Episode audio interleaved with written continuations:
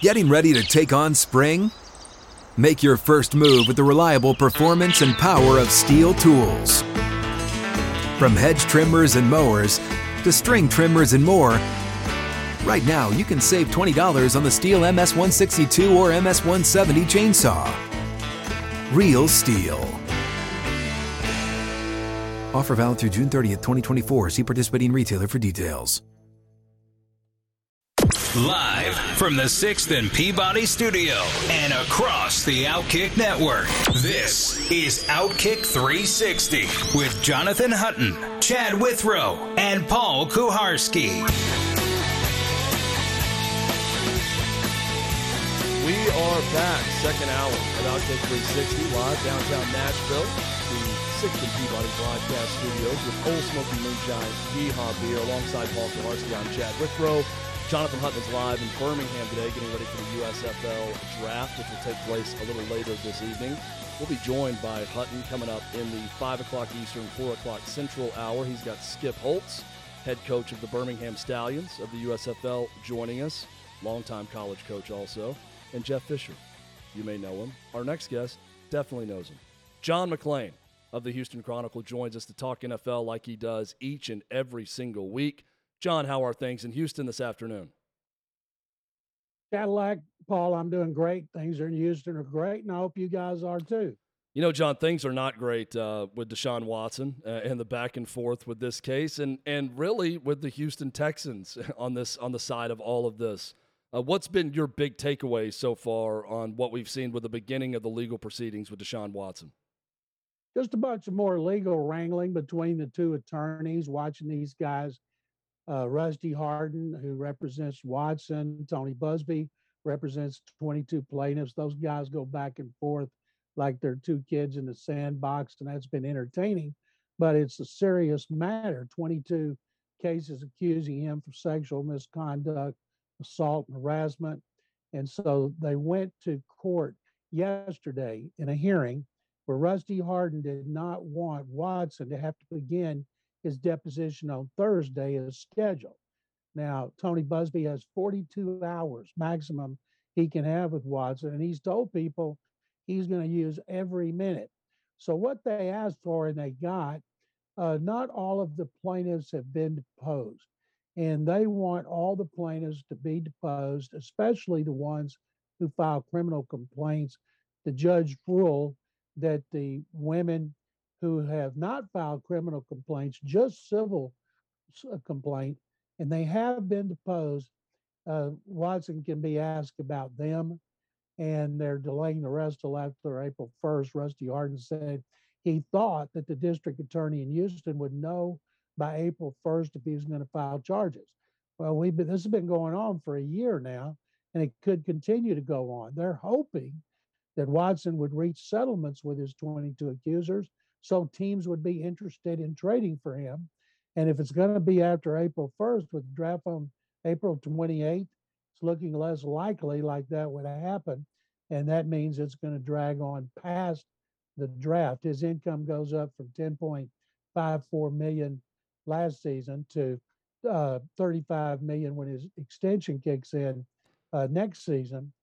And people say, well, would they carry him on the roster again and pay him that kind of money.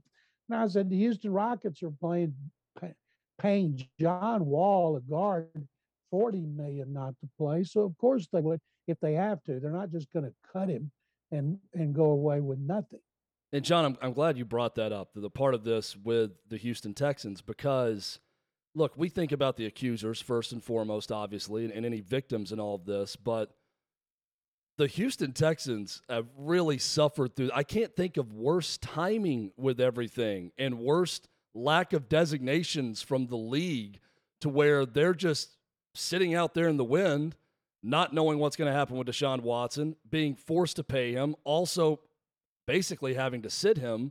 It's just a really tough bind the Texans are in right now because of all this the NFL has said that it's waiting on the police investigation. It's been going on for a year. They're waiting to see if the district attorney here is going to file charges. And then they're waiting on the grand jury. And a lot of people think that if the Houston police don't find anything and the grand jury does not charge him, then uh, then he'll reach settlements, and then the NFL investigation will go away, and Roger Goodell would say, "Well, he set out all of last season," and uh, or he might punish him a minimal amount, two to four games. But you know, I know the last thing anybody wants is for this to go through another season, and he is innocent until proven guilty. But anybody that's read those lawsuits, and I've read them tw- three times, there are serious allegations. Uh, what are the odds, John, that this thing gets resolved and and he gets moved before the draft? It's not going to happen, Paul, unless he's unless he reaches settlements. When they had the deal ready to go with Miami, three ones, a three, and a five, trading deadline was on a Tuesday at three three o'clock central, and on Thursday, Thursday when the trade was ready to go, and Stephen Ross, the owner of the Dolphins, said, "I want those lawsuits settled." That was the first time Watson had agreed to settle. Up until that point, I'm told he wouldn't consider settling because somebody convinced him of his admission of guilt. Had he done that sooner, he'd be playing for the Dolphins right now.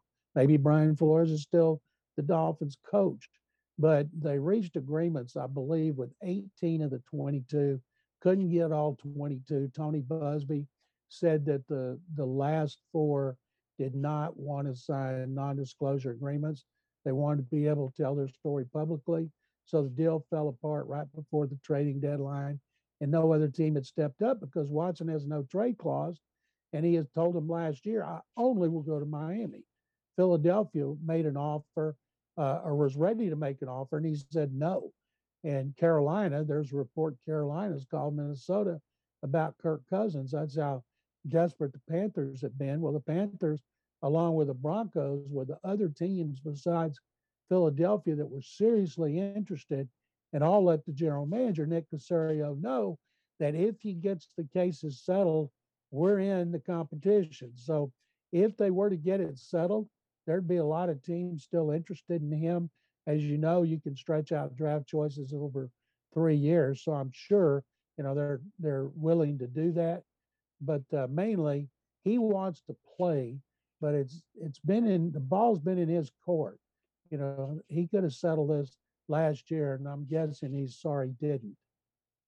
So, um, all this uh, Aaron Rodgers stuff that comes out today, it turns out Mike Florio notices this. I give him credit. The last picture of these nine pictures he posted with the Instagram uh, thing, he says gratitude isn't cryptic, right? He says that to Pat McAfee today about this post. The ninth picture is a picture of uh, Randall Cobb and Davante Adams standing for the national anthem with uh, kind of a space between them. This is at the national anthem of the Chiefs game, which I believe is the game that Aaron Rodgers was out of for the COVID uh, test. This is the space that Aaron Rodgers typically occupies on the sideline for the national anthem. He could say it's I mean, not I, cryptic for all he wants. For him to post that picture is is saying like here here's the setting without me. John, I feel like Paul, we're dissecting an episode of Westworld on HBO with Easter eggs in each episode and trying to figure out what the hell is going on. The way he talked about that photo there, and he's right. I mean, Aaron Rodgers knows what he's doing, right? Course he does. He needs his ego massaged. Why else would you go to all that trouble? And because you know it's going to create a, a whirlwind around the country and in Green Bay. When I saw that, I thought, okay, he's saying I want these receivers back to be in that picture because both of them's contracts are up. And uh, it's amazing today. Players can't just go about things behind the scenes and they got to do it publicly, like Jarvis Landry coming out on Twitter telling his whole story last year, last, yeah, about being injured and coming back too soon and affected his performance. And now he wants a new contract. But it's a sign of the times, it's the way of the sports world. And Rodgers must need that ego massaged in a big way to keep doing things like this. I still expect him back in Green Bay. He's got a year left on his contract. And remember, all this started last year when he didn't get the contract extension he wanted, his agent went to Green Bay, negotiated with the Packers, went back home, and all of a sudden it leaked to Adam Schefter that he might retire, which created uh, another firestorm of controversy. So it seems to me it's usually, it's almost always about the money. He's pledged to make this decision soon. If, if he makes this decision soon and then has to go into a regular offseason without all this drama, what's going to fuel him? Well, I think even if he makes a decision, say he's going to retire, just like Tom Brady made a decision he's going to retire, people talk all the time about him coming back. I heard people on the NFL radio this morning say that uh, he maybe he'll go to Green Bay and replace Aaron Rodgers, and they talked about him going to San Francisco. And this is Brady, even though he's retired. So I'm assuming that Rodgers, who's told people he wants to play into his 40s, that uh, that he's not going to retire. And if he does, he'll come back. He's got that year left. If he plays anywhere, it's got to be for the Packers unless they trade him. And you know how much? If you think about this, what is a quarterback who's going to be 39, who's great quarterback, four MVPs, but has been to one Super Bowl, and I think 2010. What do you give up for him? Do you mortgage the future for, like, say, Denver?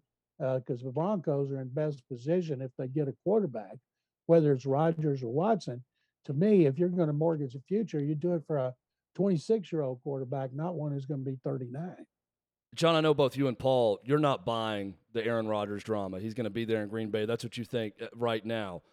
Is there going to be any quarterback drama this year? Is is something going to happen with Russell Wilson, or are we just going to be sitting here thinking something might happen and then be left with Jimmy Garoppolo with a new home, Carson Wentz with a new home, Jameis Winston staying in New Orleans. Do you do you expect anything to happen if you had to guess one thing right now in the drama department for NFL quarterbacks that would happen? So, Chad, like you don't think Deshaun Watson is drama when it oh, comes oh, that's no, that yeah. Sorry, outside of Deshaun Watson, let me let me clarify that. With all the other guys who could demand a trade, do you think anything's yeah, going to happen? I think Jimmy G's drama? No. And and Russell Wilson said again at the Super Bowl, he's happy in Seattle. He's done that twice now, but people won't let it go. He's got three years left on his contract. Russell Wilson will be back in Seattle, even though Rodgers hasn't said it. He likes to drag out the drama. Obviously, he likes the attention, and, uh, not as if he doesn't get enough attention. And so I expect him to be back. Those other quarterbacks, I'm still trying to figure out exactly what it is that Carson Wentz did during his season with the Colts because his stats were good. What is he behind the scenes that would make them be willing to look for yet another quarterback from uh, starting with Andrew Luck? This would be five and five years. I've never seen that anywhere, especially with a team that's pretty good. But somewhere, something will pop up where there will be drama with quarterbacks. And if there's not, a lot of media people will create it. And you're confident Tom Brady is retired? No, I'm not confident okay. of that at all until until he or Gisele comes out and says he is definitely retiring. Uh, I'm not going to believe it. Guys generally don't go out when they're playing great, especially when they've said before they wanted to play another season. Maybe he'll be with his family for a while and then get the itch to come back. It's not fair to drag it out past free agency. Getting a draft pick is one thing, but if you're a team like Tampa, you may want to get another veteran. So if he waits like Brett Favre used to, as long as he can, that's just not fair to your organization. And Brady's none. I mean, the Bucs have done nothing that anybody knows of that would anger Tom Brady. They did everything he wanted with the roster. They won a Super Bowl. They got to the playoffs. He was fantastic this season at 44. And uh, I just I, I have a hard time believing he's not going to play, considering how great he played and what he had been saying about playing to the, through being 45. John McClain, the Houston Chronicle. We got more with him. We're going to get more NFL headlines when we come back. John McClain joins us every week right here on Outkick 360, and you are watching and listening across the Outkick network.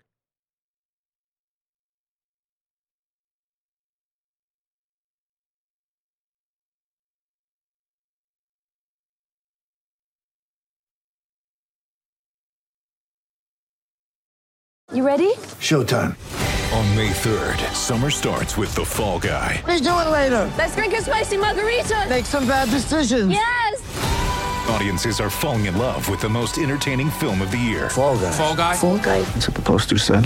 See Ryan Gosling and Emily Blunt in the movie critics say exists to make you happy. Trying to make it out? Nope. Because I don't either. It's not what I'm into right now. What are you into? Talking. Yeah. The Fall Guy. Only in theaters May 3rd. Rated PG-13.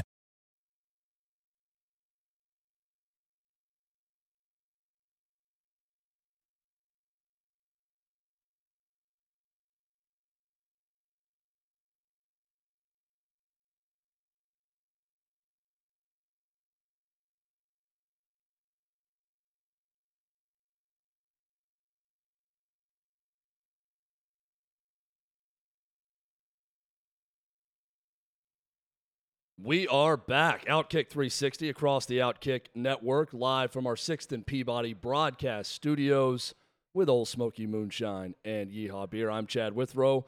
Paul Kuharsky is here, more importantly, right now, the man in black. John McClain is with us from the Houston Chronicle as we run through all things NFL. So, John, uh, per Real Sports, which I think is airing tonight, uh, Brian Flores, well, I, I don't know if the details of this are from there. Brian Flores talks to Mike Tomlin for advice on this whole matter of him against the NFL on uh, racial hiring issues.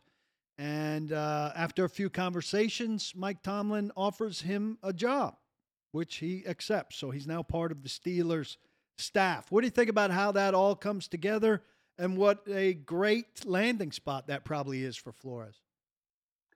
That is from Real Sports with Bryant Gumbel. I read a transcript of what is in that with him and his attorney. They've been making the rounds ever since they filed the lawsuit. And he said he talked to him on a Thursday and then he was hired on a Friday. I never thought Flores would work in the NFL again. Me neither. Just like if if you guys are suing Fox, I don't think Outkick's going to hire you. I know if I'm suing Hearst, the Chronicle's not going to hire me, and that's usually the way the world works. But good for Flores and good for the Steelers, even though he's suing their owner, the Rooney family. So maybe that'll lead back to him being a head coach sooner. But there, he and his attorney claim they have evidence of Stephen Ross asking him to tank games. Evidence tells me you either got text messages, emails, or you got recordings, and I can't wait to see that. And they said they would share it with the NFL and it in the NFL's investigation into this situation. It does feel, though, John, like with the Rooney family ownership, the Steelers may have been one of the very few teams that would have hired Brian Flores, uh, given their history, given their standing in the league. So, from that perspective, does it make a little bit more sense that it's Pittsburgh? Well, if any team were going to do it, I guess the Steelers, since uh, Dan Rooney's name is on the Rooney Rule, Yep. and uh, but I'm still shocked because you usually don't get hired by the people you're suing. I want to stick with the Steelers for a second. Kevin Colbert um, retiring after this draft. Not very talked about that the Steelers have an open GM position, though they've been interviewing. Um, and he's not a guy that gets much press, very low key. I've talked to him at the combine several times at his podium session. Great guy for a quote, for a big picture story. Uh, but really, a fundamental piece of why the Steelers have had uh, sustained success. Um, big shoes to fill there. Tell us about your interactions with him over the year, uh, over the years. How much responsibility he has for what's happened there, and and what you think about them going forward without him. You've never heard of a problem between Mike Tomlin and and him throughout Tomlin's tenure. And I think he's been there 22 years. Tomlin's working on 15. Uh, great guy, very good at what he does, no ego, stays behind the scenes as most general managers are supposed to, except when it comes draft time. So that's why he's going to be available next week at the combine. But it's going to be a big loss. Do they stick on a personnel side? Do they go with Omar Khan, their longtime uh, VP of administration, who's their cap guy? He was interviewed here in Houston when uh, the Texans hired Nick Caserio last year. and uh, there's other a couple of others in that organization have been interviewed. I think they've interviewed Paul like eight people. Yeah. So uh, when it's concluded and they've had a lot of time, once you know he's out, then that gives you a lot of time to do it. So it's been very thorough, and the Steelers don't make many mistakes when it comes to hiring coaches and front office executives. Ryan Cowden from the Titans, one of the one of the early candidates who interviewed there. Uh, you mentioned the combine. We know that the impasse was kind of worked through in terms of uh, agents being reluctant to take their guys with the heavy restrictions. Leading into Radio Row, John, we hadn't heard much really about what they were planning for the media there, and it was pretty quiet.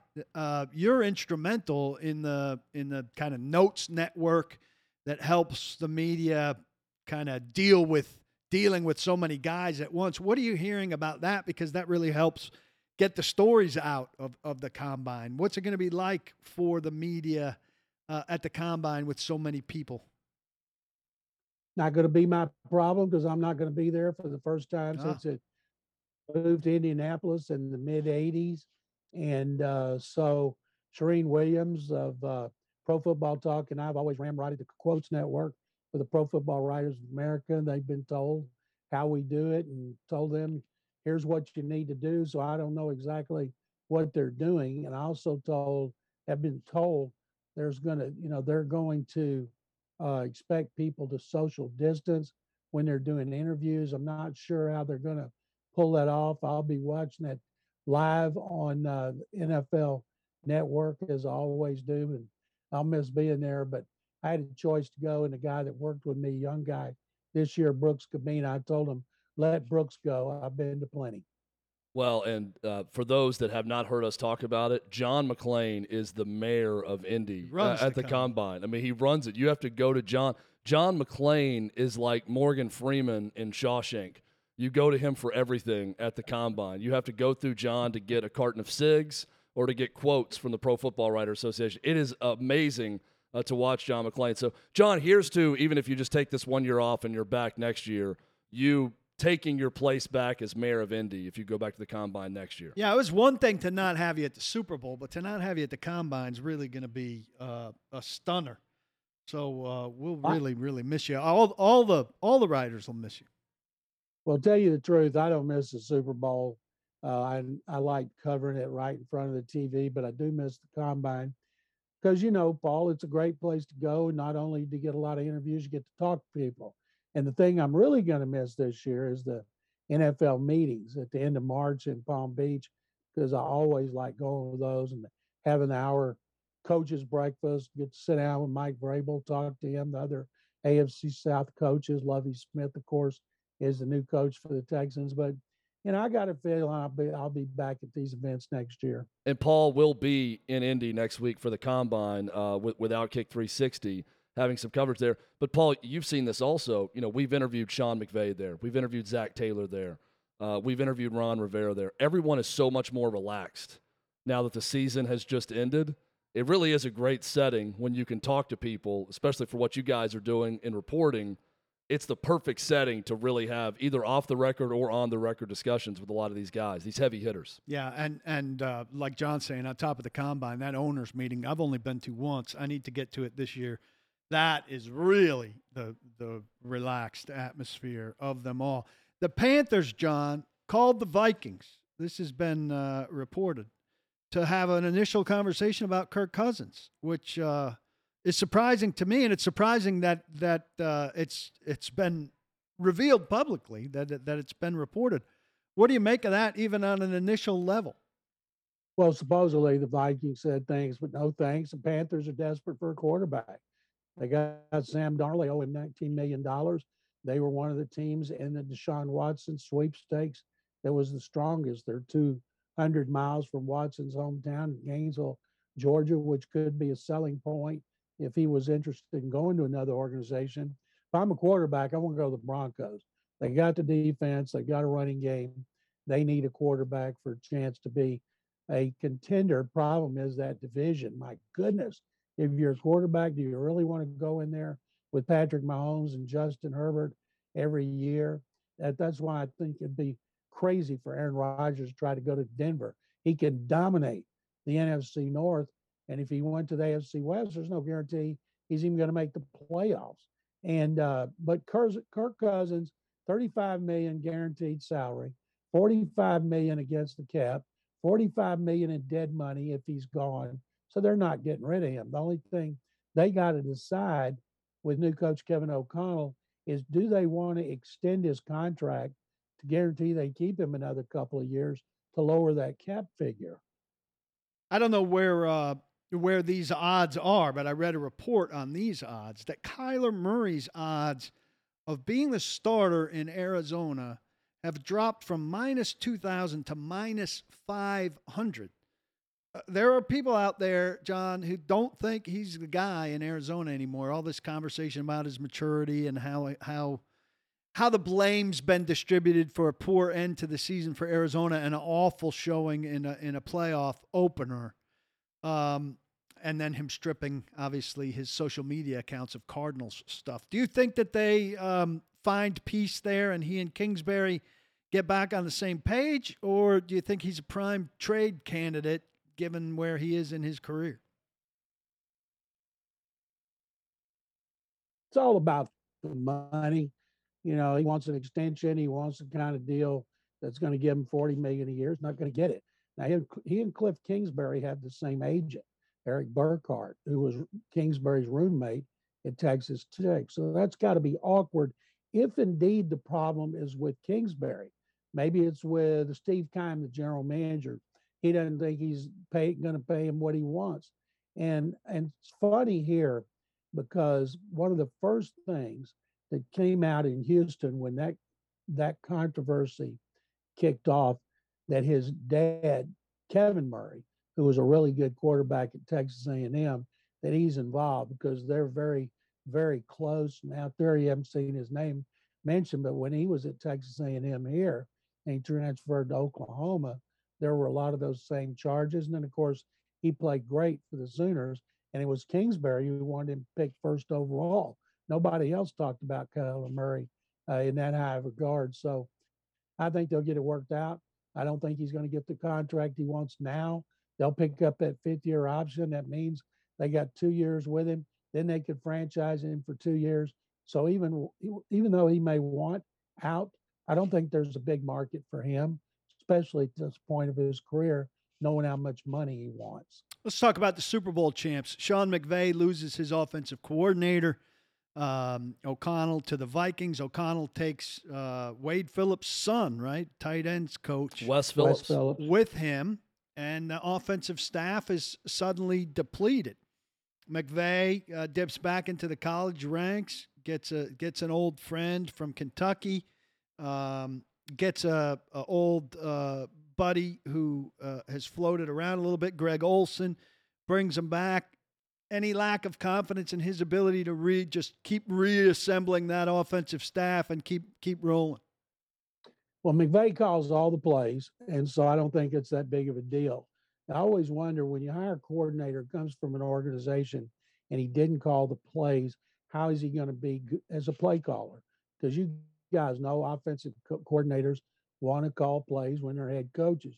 You don't see it as much with defensive head coaches, but I don't think they'll skip a beat. The guy that he brought back, he was with them, I think McVay's first two or three years when he was there. Wes Phillips, tight ends coach, he's going to be the offensive coordinator for Kevin O'Connell, but O'Connell is going to call the plays. So I think the Rams got bigger issues, and that's on their roster where they have some players like everybody expects Andrew Whitworth to retire. Von Miller's contract's up. Odell Beckham Jr.'s contract's up. Plus, he's got the knee injury. Their roster still needs some some uh, additions, and I'm guessing that Les Snead, the general manager, hey, you know what he said on his T-shirt about them picks, and so maybe he'll trade a couple more picks to try to bring in some more veteran players to help them try to defend that Super Bowl title. And Greg Olson, uh, who was out of work after the after the Raiders, you know, in two years he could be a head coach. Uh, the the way Sean McVay turns these turned these guys out, things things change isn't fast. It isn't it hard to believe that on Shanahan's staff, Mike Shanahan's staff, he had Sean McVay, Matt LaFleur, and Kyle Shanahan, three guys who have been very successful head coaches. And uh, I don't know who else was on that staff. If there was somebody young that could be in a situation to uh, be elevated, but man, oh man, what a great staff that was. And I don't think they did squat when it came to winning. John, are you hearing anything on Broncos ownership situation? There was the big story out there about Peyton Manning being aligned with one group and John Elway possibly being aligned with another group. Uh, any movement with that, and what do you make of that report? That's such a complicated situation. I'm guessing it's it's true about uh, Elway and Peyton being at different groups. It's going to cost 4.5 billion right now, maybe more if you get them bidding. The NFL's hoping to have black ownership, and uh, they're talking about you know you got to be 30% liquid if you're going to buy a team. Now that's the way it's been with teams getting up into multiple billions. You know that that keeps a lot of good owners out. It's amazing how they're supposed to vet these owners, and so many of them turn out to be bad.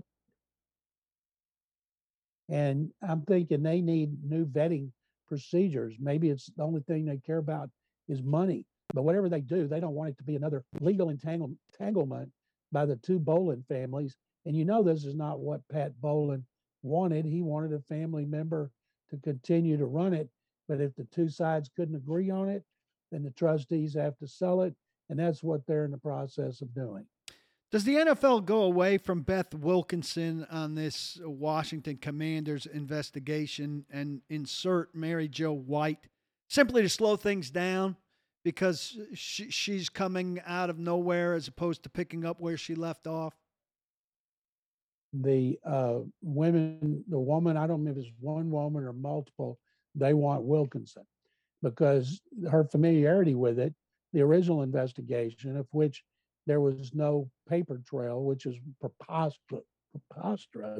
That's what happened with Baylor when they brought in an independent firm from Philadelphia for the Art Briles scandal. They they had the investigation and everything was completed, but there was no they didn't have it anywhere.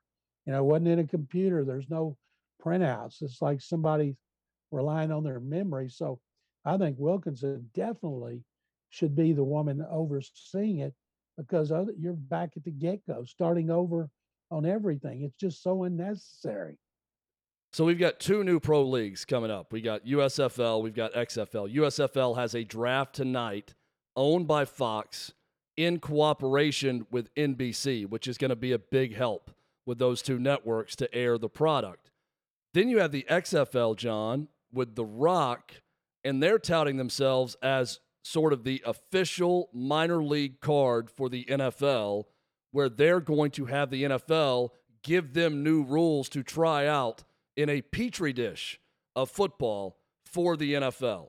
What do you think about both of these leagues and that approach from the XFL to say, we'll be your experiment for the NFL to get you ready for wherever you want to go and get players ready to move up to the NFL? Well, first of all, neither one of them will last because new leagues never last. I've been watching new leagues since the early 70s, and people just get tired of losing money. Even Fox is going to get tired of losing money.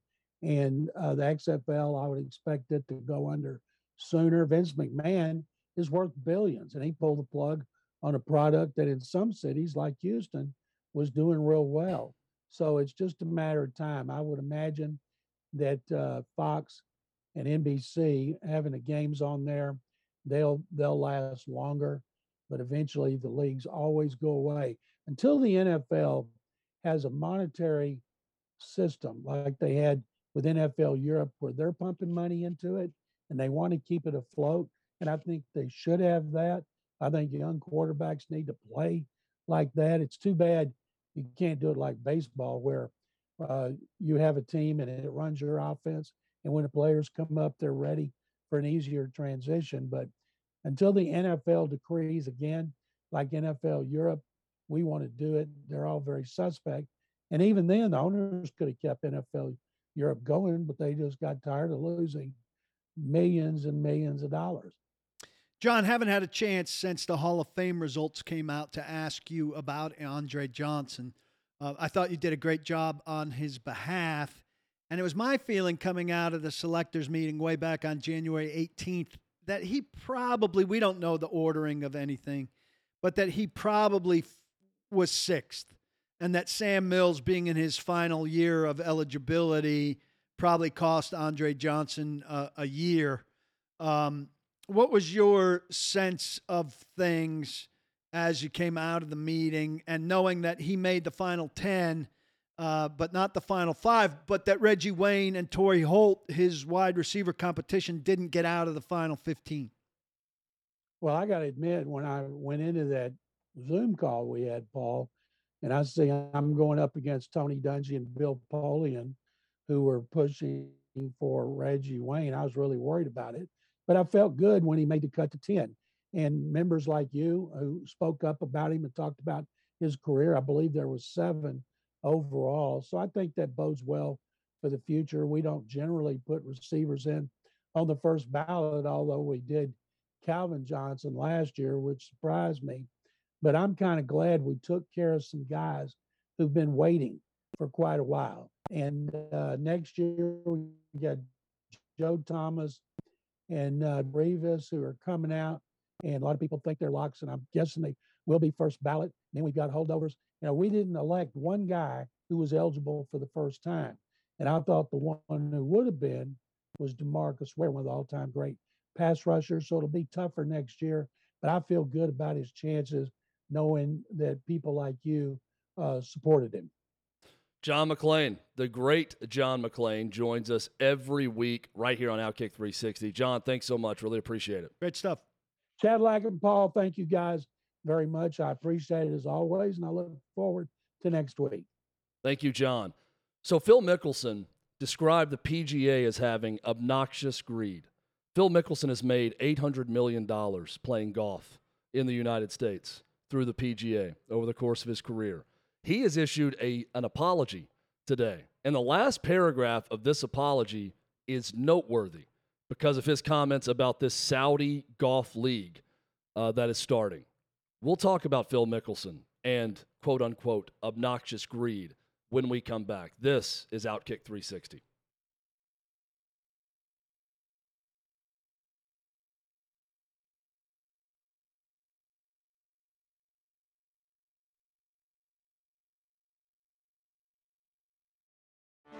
Get ready for the greatest roast of all time the Roast of Tom Brady, a Netflix live event happening May 5th. Hosted by Kevin Hart, the seven time world champion gets his cleats held to the fire by famous friends and frenemies on an unforgettable night where everything is fair game. Tune in on May 5th at 5 p.m. Pacific time for the Roast of Tom Brady, live only on Netflix.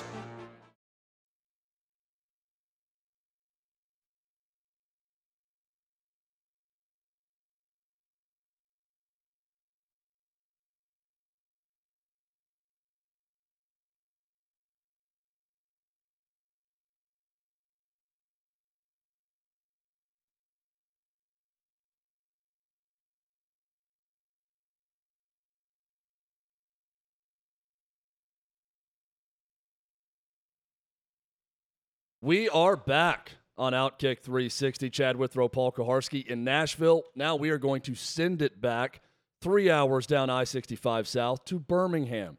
And we're going to go to Protective Field where Jonathan Hutton is sitting by with an absolute legend. I said the man in black, John Rock McClain, star. earlier. Another legend joins Jonathan Hutton right now. It is Coach Mac himself, Coach Dave McGinnis. Hutton, take it away. Yeah, thank you, Chad. And uh, three hours to you down I 65. I'm taking the headset off because Mac and I don't need this here. Uh, three hours to you down I 65 to Birmingham. Mac and I made it in about two hours and 40 minutes. We made good time this morning. Was it that long? Did it take us that long? It didn't feel like it. No, that rental car you had, I think you knew it was a rental car, so you were jamming it all the way all the way down here. No, it was an easy drive. This is good, and uh, I'm impressed with this setup, Hut. I mean, you and I talked about it. Yeah. We went through we went through the Westin where they were having all of their meetings, and I knew everybody in the Westin. You know, I, I know everybody that's down here in this league. It, this is going to be a lot of fun. This setup here for the draft is impressive. I like this. The worst thing about this setup is this Bob Barker microphone that we're using on Outkick 360 currently, and we're Mac and I after this will play some plinko here at the stadium. the stadium is legit. Uh, Paul and Chad pointed that out earlier in the show, and this is a great spot to host the entire league for a year. Um, who knows if it's beyond that, but just to get things going with eight teams, this is a perfect host location. You got the hotels right across the street. You have the great stadium here, ten dollar tickets. I mean, it's it's a, a great way to do it in spring football. Well, uh, Paul and Chad are 100 percent correct. I had never seen this stadium. You know, I came down here several times. Uh, you know, d- during the Alliance to watch the Birmingham Iron. Of course, that's over at Legion Legion Field. But this this is really impressive. So. You know, I agree with Paul and Chad. I was really impressed when you and I walked over here after after lunch to look and see where it was set up. I mean, I went, "Wow, this is nice." Coach Mac, Dave McGinnis with us on Outkick 360. All right, Mac, let's talk a little ball, a little USFL, and let's start from your perspective. Jeff Fisher's a head coach in this league. You're not coaching in this league. I know you were asked to coach. Was it tempting? Because I look in the room with all these head coaches. I mean, they're they're well known well known dudes sitting in the room about to draft. No, not at all. I mean, I, that's that, that's now. I will be down here with when Jeff Fisher's down here. Believe that.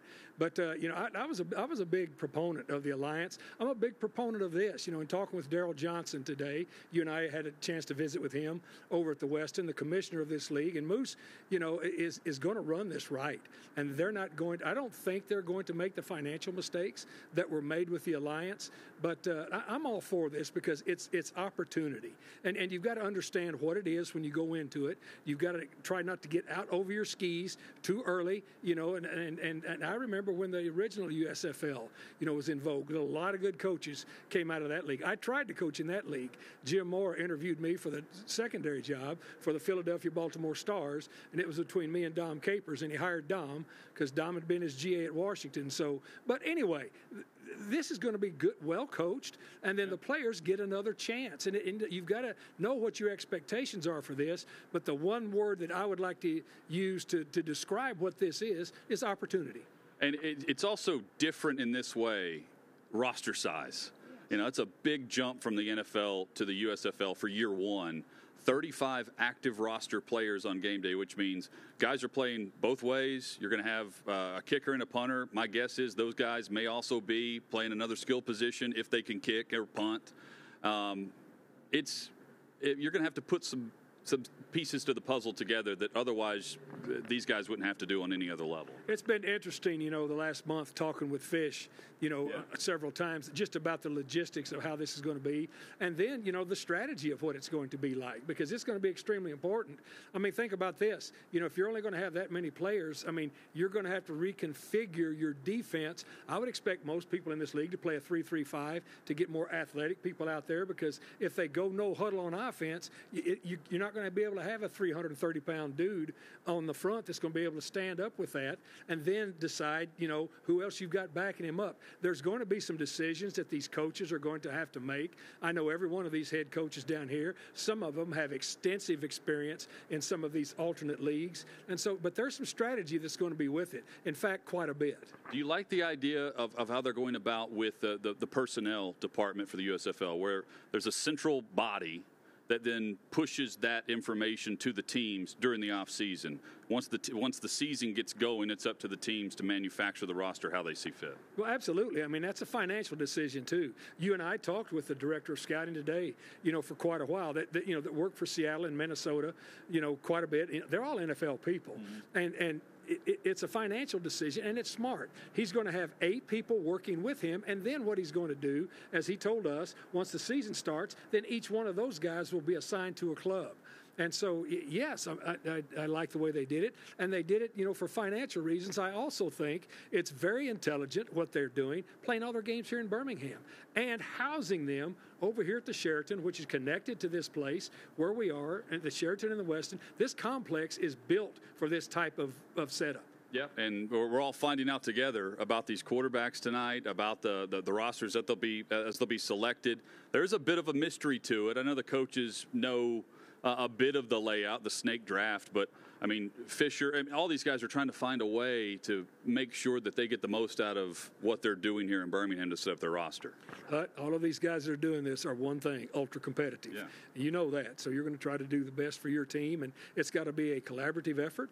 But then you're going to try to do what's best for your team. I'm glad you and I are here. I'm looking forward to, to being a part of it, being able to witness it and see it. And, uh, you know, we're having a good time here just hanging out. But also, I think it's important that to being on the ground floor of it.